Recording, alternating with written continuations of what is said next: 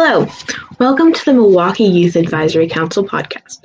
My name is Jazzy, my pronouns are she, her, and I'm a Milwaukee High School Youth Advisory Council member. Our special guests today are from Planned Parenthood's Teen Council, here to talk to us about their work in sex education. Thank you for participating. Please introduce yourselves.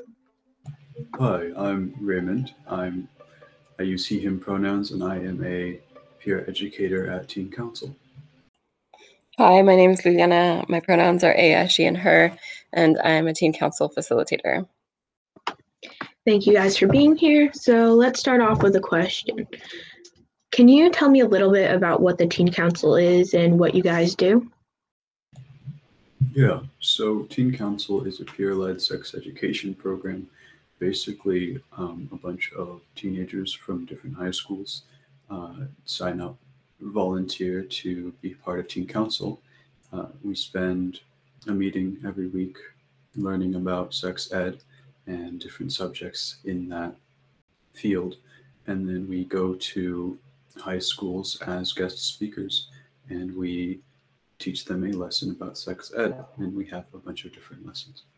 Thank you. Is there a specific reason that you like to get involved with the Teen Council? Well, I um, I've always found sex ed to be a interesting subject. Uh, it always confused me why people were so embarrassed about it because my family was so open with it, and I think it is uh, such an important aspect of the natural world to be uh, uneducated about. It seems very dangerous uh, and can have a lot of negative. It can have a lot of negative side effects. So I had teen council teach in my health class freshman year, and they offered sign up sheets. And since I have a pretty easy time doing public speaking, I thought I might as well um, share this important information with other people. How did you go about becoming a member of this? Yeah, so as I mentioned earlier, um, when I signed up, it was in person too for COVID 19. But I signed up. Uh, I was given a, I believe I was given a resource flyer for the Teen Council email list. And then they sent me an email when they were taking applications, and I set up a meeting and we had interviews. But uh, the way it works now is we have an Instagram and we post when we are doing recruiting for the next year. Then we have interviews with the previous Teen Council members and we decide who, uh, or it gets decided who is the right fit for the teen council and who can show up consistently and all of that, and who's actually capable or able to do uh, teen council, uh, because it is uh, pretty time consuming um, at times. You mentioned it being time consuming. Can you tell me a little bit about what, on like a day to day basis, goes on? Well, yeah. Um, so it's not that it is constantly time consuming. Back when it was in person, uh, it, it, it was not the longest, but the meetings are somewhat long. Uh, I believe they are. Liliana, help me out. Aren't they two hours or so? Um, council meetings in person were about two hours, two and a half hours, and um, those happen once a week. And then currently, while we're virtual, we're meeting uh, one and a half hours. Yeah, so our virtual meetings are one and a half hours long. Plus, we have monthly um, team building meetings because of the way it works online. We're split up into two uh, two groups, a Tuesday group and a Thursday group, and so that's when our two groups can interact and do some less educational, more team building exercises. Um, not that they aren't valuable, but uh, the most time consuming thing, uh, or not, maybe not time consuming, but certainly demanding is all of the information that's being taught is so important because it is on a weekly basis. Um, and when we teach, we have a lot of classes to teach at a lot of different places. So normally you end up missing a whole day of school and you end up teaching for quite a few hours in that day. Um, and there are some people who just can't afford to do that or don't have the resources. Although Teen Council is generally pretty um, helpful when it comes to that and giving rides and all that. Uh, back when we taught in person, there are just you know certain people who can't make those allowances in their schedule. So we just have to make sure and go through that teen council is the right fit for this person and this person is the right fit for teen council. Do you have some topics that you like really enjoy talking about more than others? Well, I really enjoy any any topic in which more people engage. Um, I've always loved Socratic seminars and group discussions and things where there are a lot of different opinions and uh, a lot of uh, there's a flow to a conversation. However, generally, um, the attendance can be not attendance, but participation can be a little stunted, especially uh, it's something we've been struggling with on online classes because it's already pretty easy to check out when people start talking about sex ed, and that's even more so the case online. However, generally, I enjoy conversations around more value based um, subjects. We tend to avoid uh, avoid making any hard statements on that for obvious reasons, as we don't want anyone to feel alienated. However, um, there's always some really good questions that pop up, especially around um, the messages we get around sex, and as well as the bias um, of different STIs and um, recently in a meeting, not something we taught, but we talked about virginity, and that was a very engaging conversation. Thank you. Do you have some specific ways you go about teaching people about different subjects? Like you mentioned Socratic seminars. I'm not sure if you have those or how it's changed online. Yeah, so the way we do it is generally still structured the same even online. However, uh, the way we go about it is we have material that we present. We have a, a planner uh, of questions and things, topics to touch upon, but we are encouraged to put our own, put it in our own words, um, especially once you've done it for a year, like I have. You tend to figure out what you need, what needs to be said, and what can be said in your own words. There are certain things that we want to make sure to get across really clearly, and other things where it's more important to feel natural than it is to read directly off of the script. However, generally, what we do is we present some information, and it varies from topic to topic, but we try to include a good amount of group participation. Um, and there's so, it, it can be such a taboo subject for so many different people that there are often a lot of misconceptions and assumptions that have been made. Um, so we try to be as clear as possible during our lessons, but we also try to leave as much time and space for people to feel as though they are welcome to ask questions or give wrong answers. Because um, oftentimes they're not wrong answers, they're answers that can be expanded upon or are slightly misguided. Um, we have a anonymous questions at the end of the class that I'm particularly fond of because even if we do get um, the occasional shock value question or joke or offensive whatever we also get a lot of opportunities to help clarify some very confusing yet surprisingly obvious things um, and so i really enjoy doing that uh, it certainly has been a struggle going online um, group part- participation can be difficult in general. Um, there are some classes back last year um, that just never rose the, raised their hand or anything, but there used to be a sort of pressure in the silence of, okay, well, nobody's saying something. I guess I should say something, and that has disappeared definitely um, as we've transitioned online. It's a lot easier just to open up a new tab and start watching YouTube if nothing's happening. So, we've had to make certain compromises in the amount of class participation we, requ- we require just to keep things moving and to keep the information flowing. Uh, and that has been a struggle I've noticed, especially for people who are a bit newer. Um, oftentimes they can rush a bit because another thing is when people are typing, uh, there's no indication often. So you're left wondering, like, is this person typing a really great um, inspiring answer or are they just sitting on the computer staring at the screen? So it can be very hard finding that timing of letting people take the time they need to respond while making sure you stay on schedule. Um, I found that that really just takes time and experience teaching the lesson and interacting with classes.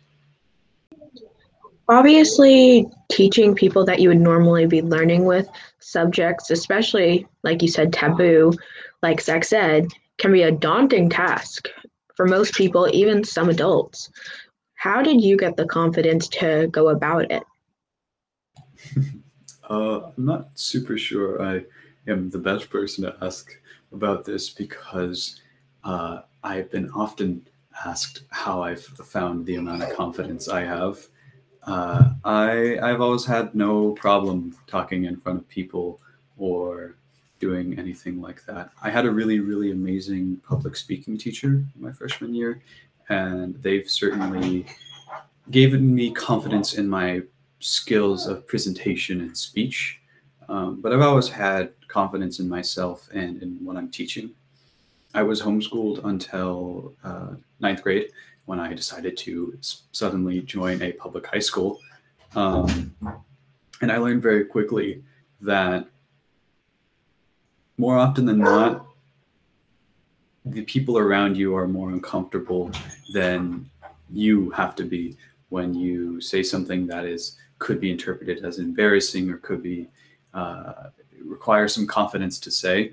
And once you realize that everybody's worried about being embarrassed and people be embarrassed for you, uh, I don't know. I sort of felt as though it was silly to get embarrassed about something so important and something that, you know, really won't matter, I think. Uh, embarrassment, that is. I think that oftentimes we don't remember when we got embarrassed in front of people if we, it was something that was valuable.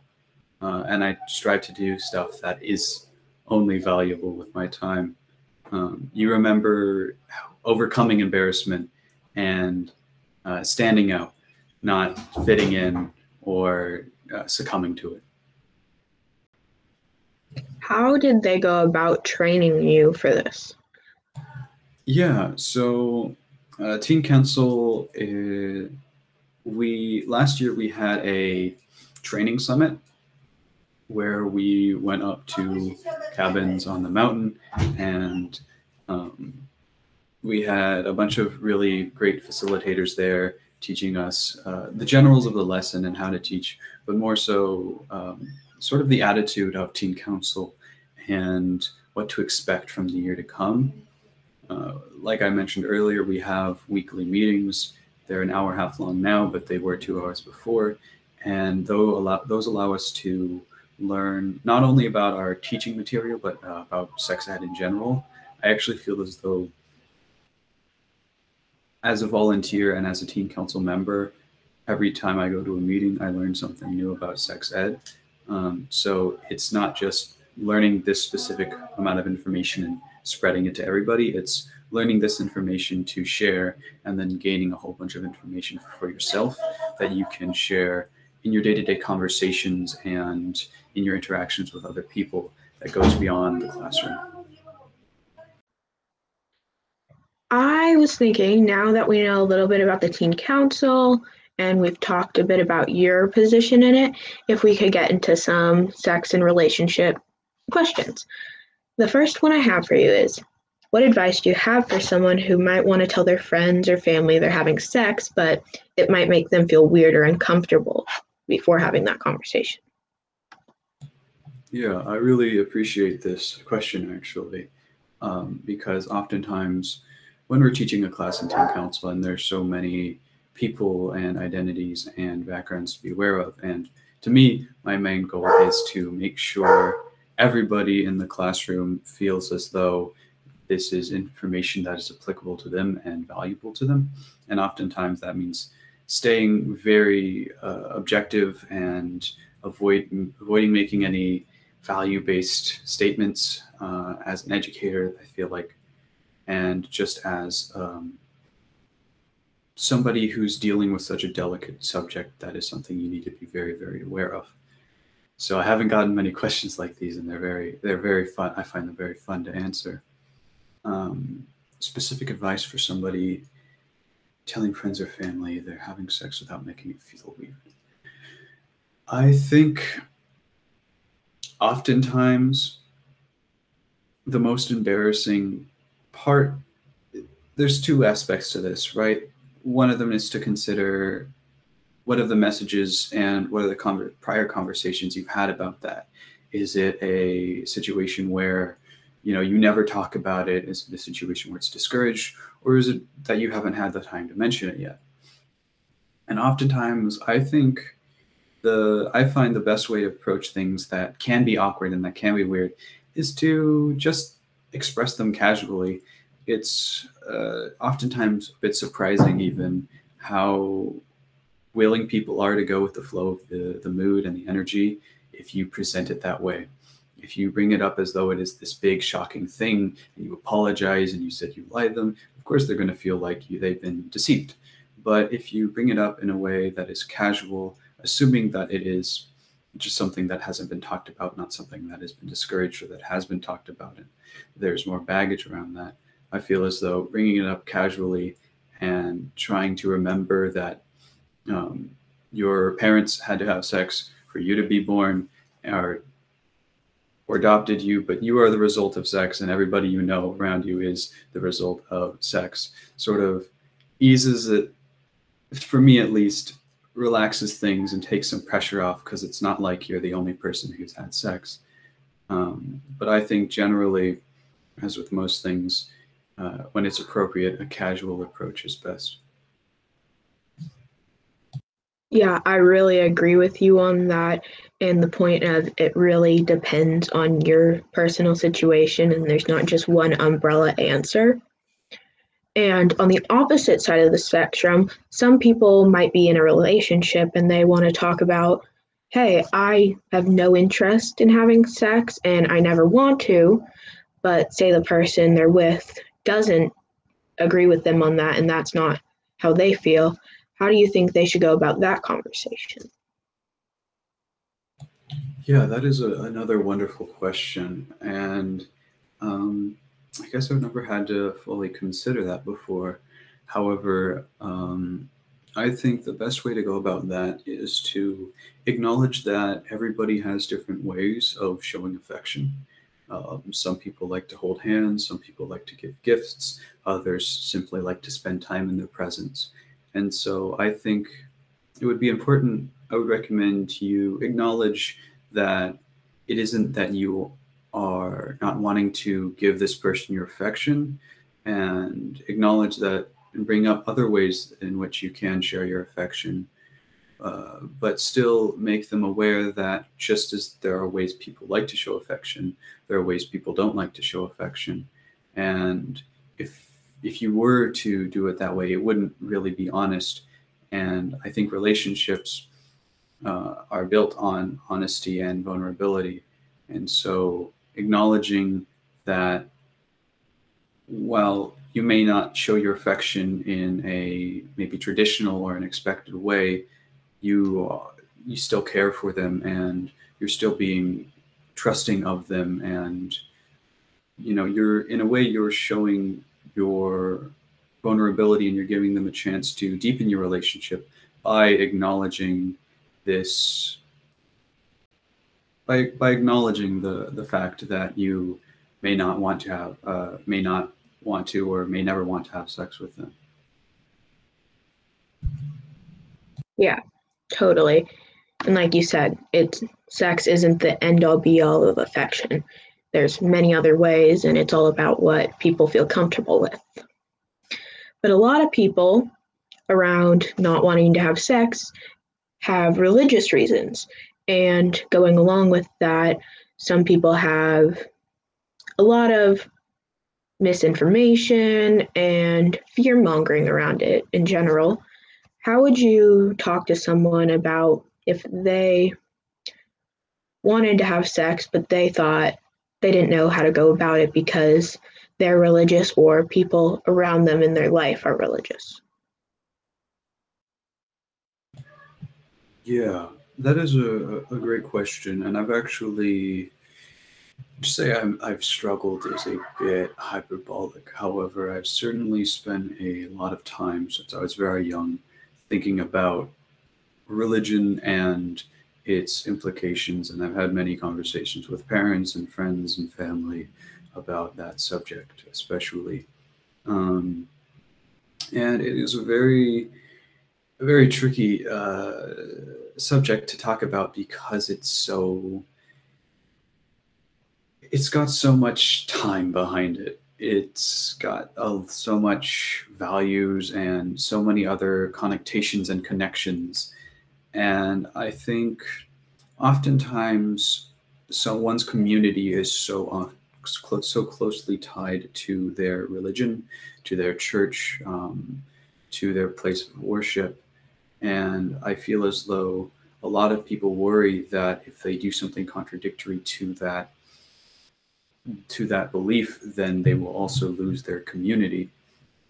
So I would certainly recommend that you surround yourself with individuals who are united by a shared set of ideals but also with a genuine personal connection to one another whom you can trust and feel safe around.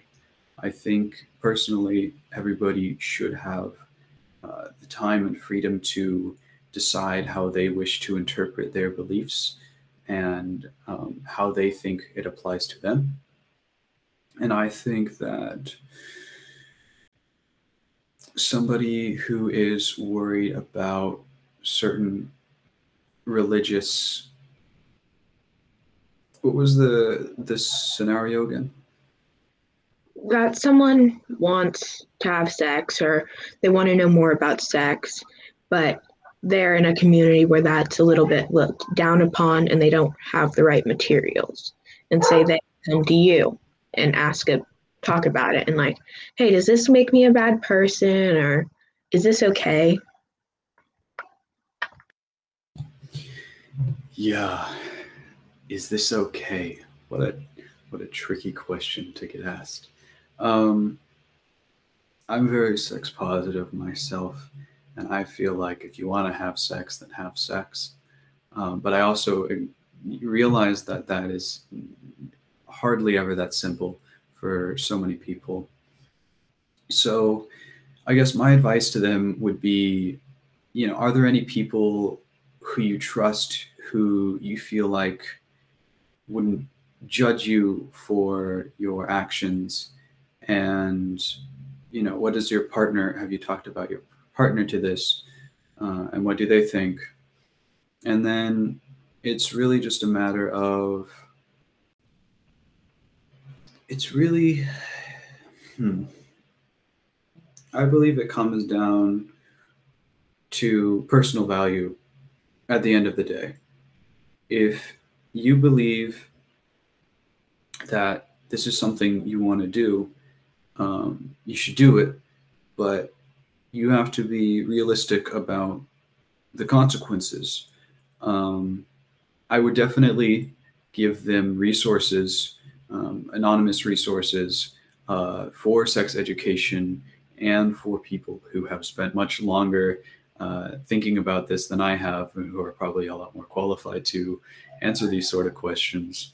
Um, and yeah, I, I, tell them to find support um, that is maybe disconnected or um, they know isn't going to be affected by uh, their decision of whether or not they do or don't decide to have sex. I'd give them the resources that I could and then I'd ask them which one would they regret more? Which decision, looking back on it, giving yourself 20 minutes to sit down and breathe and think, how are you going to look back on this decision in the future? Are you going to regret doing it or are you going to regret not doing it? Um, oftentimes, there are moments and they feel so immediate and so important to your entire your entire life path but you should remember that you're going to be you, whether you make this decision or not. It's just whether you think you're going to look back and regret making that decision or not. Yeah, and as important, like as someone who's grown up around both sides of that, and like there's complete opposite opinions and everything, it's a really shows why it's important that we have people like the teen council that come to schools and are like, hey, this is a neutral ground and these are the facts. This isn't uh, trying to convince you of anything. It's just that these are the tools you need to make the decision for yourself. And switching topics completely, he, um, if someone's in a friendship or their friend is in a friend a relationship and they feel like it's really unhealthy like your friend is being manipulated or they're being judged or they're just generally in an unhealthy relationship and you want to talk to them about it how would you go about talking to your friend well um, i feel as though with a lot of these questions it's it's tricky because the way I would go about it might not be the way I recommend everybody go about it. Um, personally, I would just tell them. Uh, I've had relationships, but more often than not, it's actually my friend who I feel is being the one who is manipulative or uh, the. I feel as though my friend is actually the one who's being toxic. And I've certainly lost friends but I've also had a lot of people who simply didn't really realize or they haven't had any good um, models of what a healthy relationship looks like. And they really did need somebody to just let them know that they might be going a bit too far. And another thing is, oftentimes we get this. Uh, in media, especially, most things about relationships are oversimplified. And a lot of times it's uh, toxic relationships are portrayed as there is this person who is toxic and this person who's stuck in the toxic relationship. And there are a lot of situations in which uh, there is, it's mutual. It's not bad for just one person. It's a toxic relationship, and relationships are between multiple individuals. So it isn't just bad for that one person. And I think oftentimes there are people who feel obligated or um, value their partner more. And so I would say my advice that's maybe a bit more general is to sort of bring up that by being in this talk by being in this relationship not only is it harmful to yourself but it's also harmful to the other person um, i feel as though very few people actually want to be in a toxic relationship. It's just the only way they know how to be in a relationship or their go to. Um, but generally, uh, not me, but my advice to anybody on the street or anybody in my high school or to my friend's friend's friend when you notice somebody is in a toxic relationship, um, it's very important to sort of think about your connection to them and whether or not you think they are in a type of relationship where they will more soon cut you out than they will the other person. Um, and another thing, too, is often you can get upset if you see your friend being hurt or uh, your friend comes to you and they're crying. And often you just want to go, you need to break up with him right away. But by making such a end this right now, you frame it in a way of the end goal is to end this relationship and any advice i give you further is to get to that goal. But for a lot of people what they want to do whether or not they will achieve it is have a healthy relationship. And a lot of people think that what that means is finding a new person but I think oftentimes trying to reconcile and have a conversation and see if the other person is willing to acknowledge that the relationship now is unhealthy or that it could be better is a really good first step. Um, I think there this is under the assumption that this person isn't any in any danger of physical harm or um, isn't in a situation where uh, adults need to be involved or maybe the law needs to be involved. This is a situation where this is a unhealthy relationship, but it's not a harmful relationship right now. And I think a lot of the times people realize um, later that the relationship is unhealthy, whether that's after they get some space, whether they have perspective or time.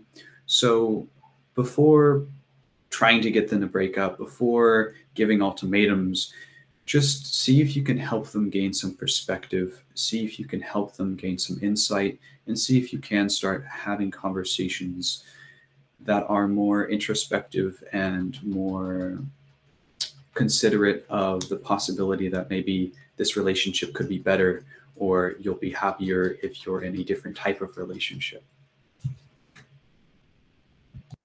I think there's a very obvious and present stigma around sex and sex ed, especially in middle and high school, like with words like the talk or the birds and the bees, and a very, I'm not going to say negative, but a very, I don't really want to talk about this vibe going on. And especially when you're in class sitting down and someone's talking to you are there any ways that you go about just like getting the awkwardness start trying to buff out a little bit of the beginning? Let's talk about this. This is a reality. Yeah um, there are a lot of ways i do that.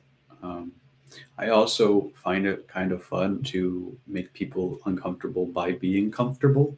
Um, i feel as though it's very different to go out of your way to make people uncomfortable but just to simply being be comfortable being yourself and being confident in the fact that you're probably going to stand out uh, and how how uncomfortable and embarrassed other people get.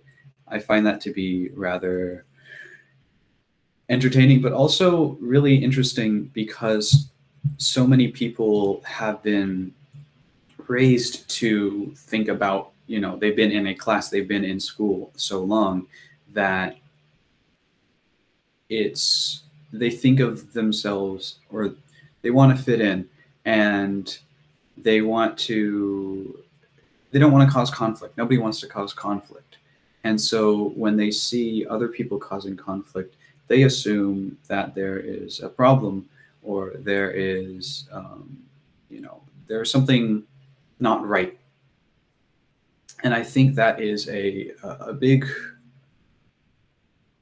that is something that doesn't necessarily have to be the case. I feel as though so many people spend so much time trying to fit in.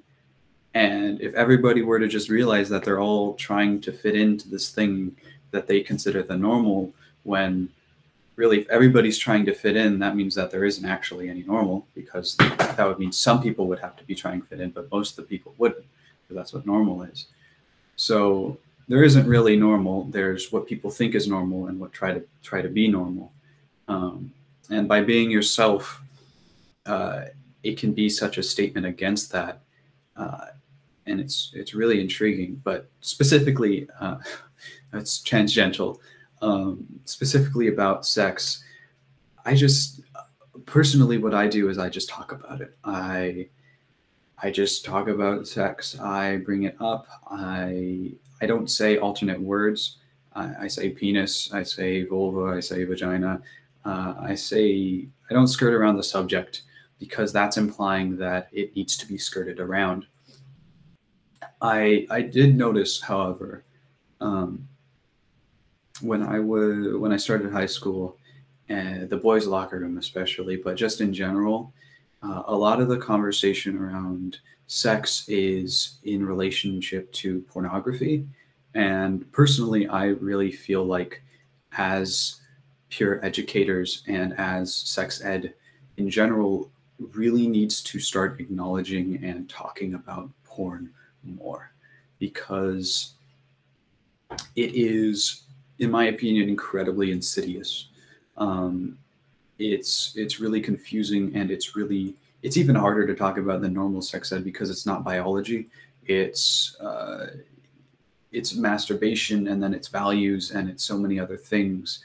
But that can often set such unrealistic standards and expectations and all of these different things. And it would be incredibly easy to avoid if people just talked about it more and didn't exclude it to be this conversation that hasn't that happens in boys locker rooms and that happens it's so heavily gendered and so heavily stigmatized.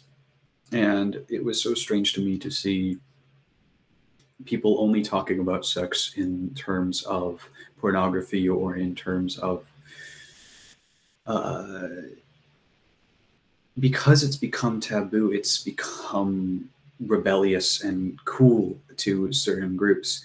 And that makes it so much harder to talk about uh, as this thing because it isn't gendered. It's it's it's an important aspect biologically and i think it's really important. I think it's really great that we're bringing that up more but also it is this emotional experience.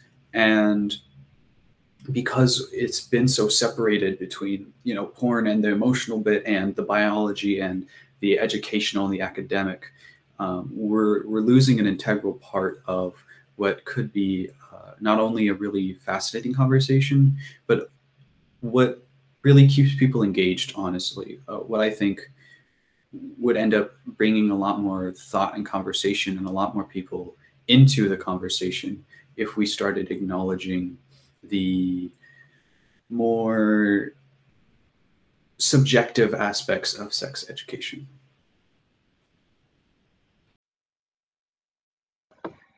Given that Oregon is one of the very few states in the country that A is required to teach sex ed and B is required to teach accurate sex ed, it's one of the very few states, which is weird for someone that's lived there here their entire life. Do you see any steps that we're making as a community, as a generation, that should be implemented everywhere or in a lot more places? I will say personally, I am not the most community oriented individual. Um, I don't pay much attention to it, it allows i think it's partly what's created enabled me to have such self-confidence and individuality is my general lack of interest towards public opinion and um, trends and all that. But also it means i don't have the best grasp on what everybody else is doing all the time.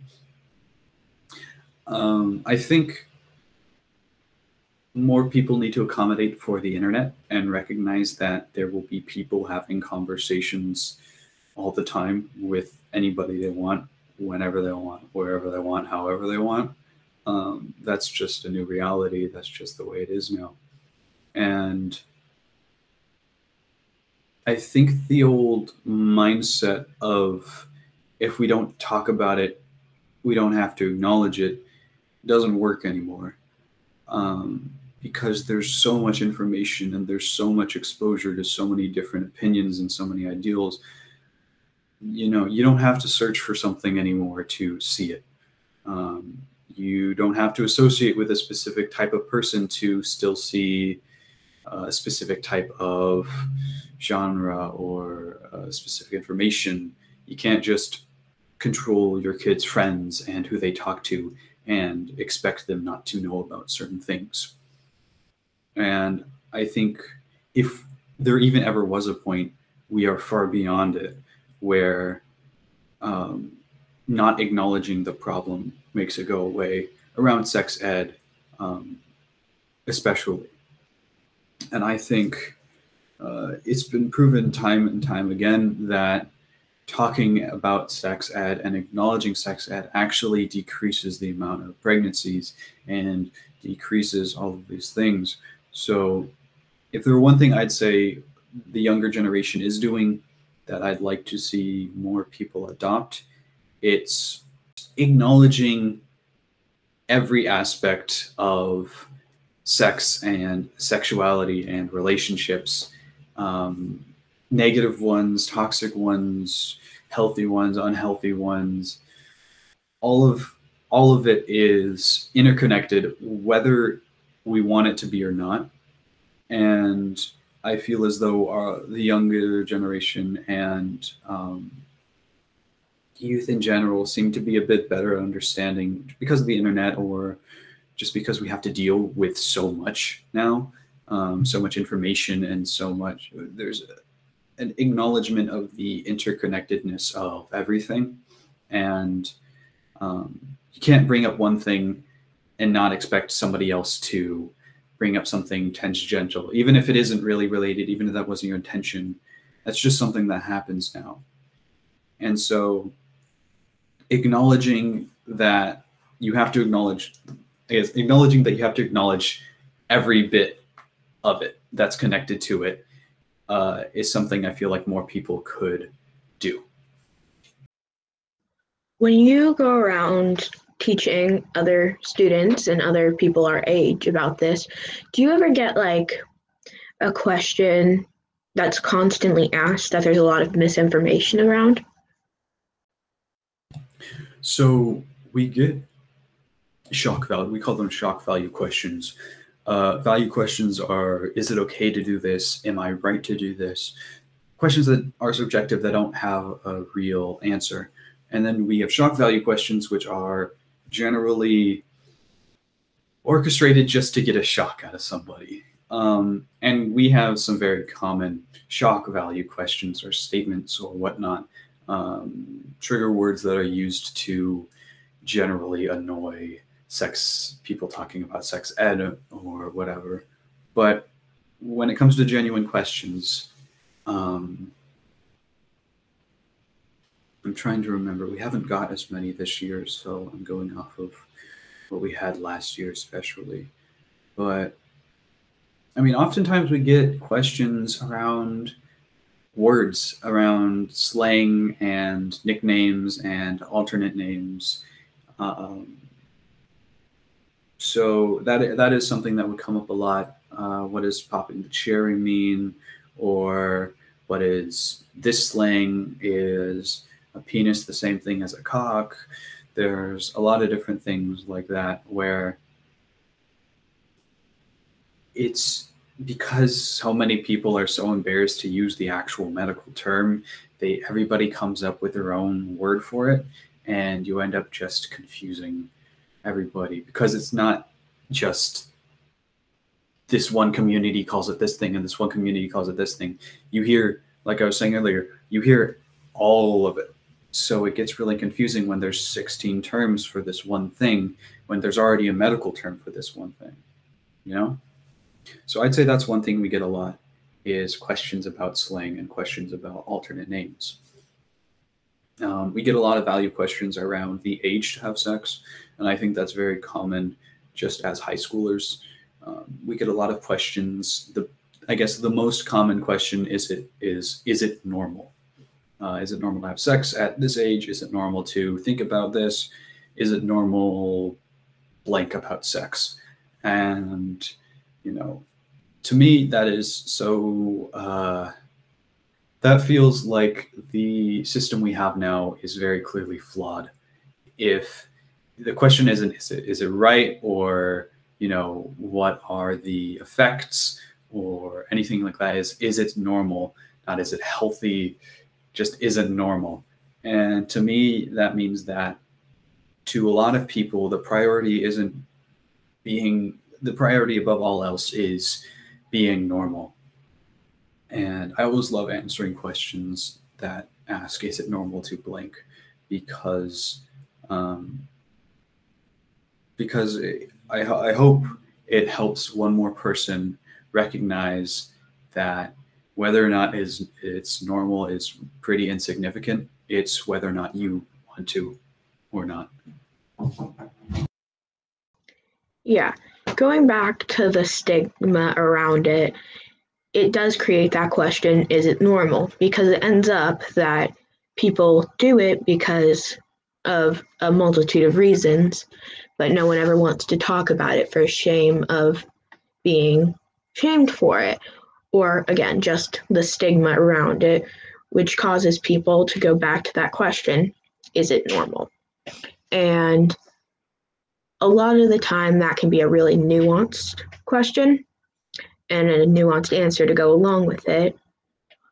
But in general, is there like a specific response that you give to the people that ask that question?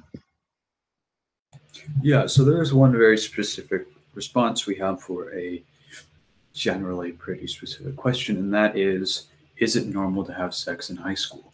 And the answer is yes, it's super normal to have sex in high school, and it's super normal not to have sex in high school because studies show it's 50 50. 50% of people have, 50% of people haven't. It's normal either way. And that's maybe not the my favorite answer because I don't think normal is important, but I realize that a ton of people think normal is very, very, very important. And so it's very nice to give an answer like, yeah, it's normal if you do, it's normal if you don't. It's all normal, baby. Um, but yeah, I would say uh, if we can say numbers, bring statistics into it, we often try to, um, just because it's more reassuring. Uh, and it lets us know that we do know what we're talking about. Um, but when it comes to ones that are really, really just values based, um, oftentimes I just try to bring up, and I think most of us do, that it, ultimately it's up to your own personal values of what you think is right and what you think is best for you. Um, and the most normal thing is for anybody is to do what, what feels right to them wrapping up a little bit, is are there a website or social media that people listening to this podcast or even not could find you on?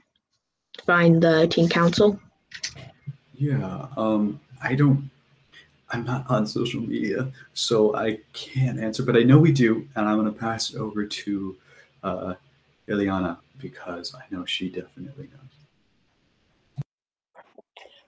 Yeah, so for um, social media, we have an Instagram account. And so you'll find us on Instagram. Our handle is uh, PPCW underscore Teen Council. And so Teen Council all together, one word. And so that's where folks can um, information about um, Teen Council, sign up um, if they're interested for Teen Council in the future. Um, and then we'll let folks know when applications are open for our next um, year. And um, our Teen Council members also moderate um, the Instagram page and create content to share as well. So check us out, Instagram, ppcw underscore teen council.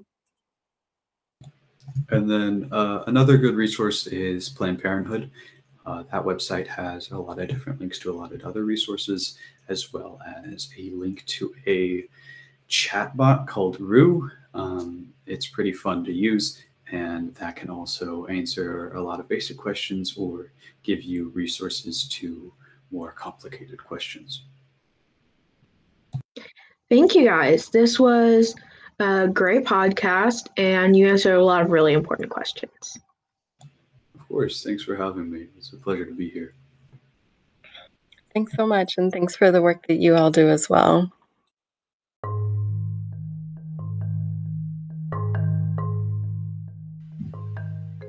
Thank you for listening, and thank you to our guests at the Planned Parenthood Teen Council.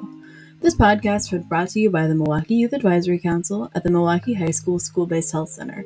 If you would like to get in touch, you can contact me, Sienna, at daysi at nclac.k12.or.us. Have a nice day.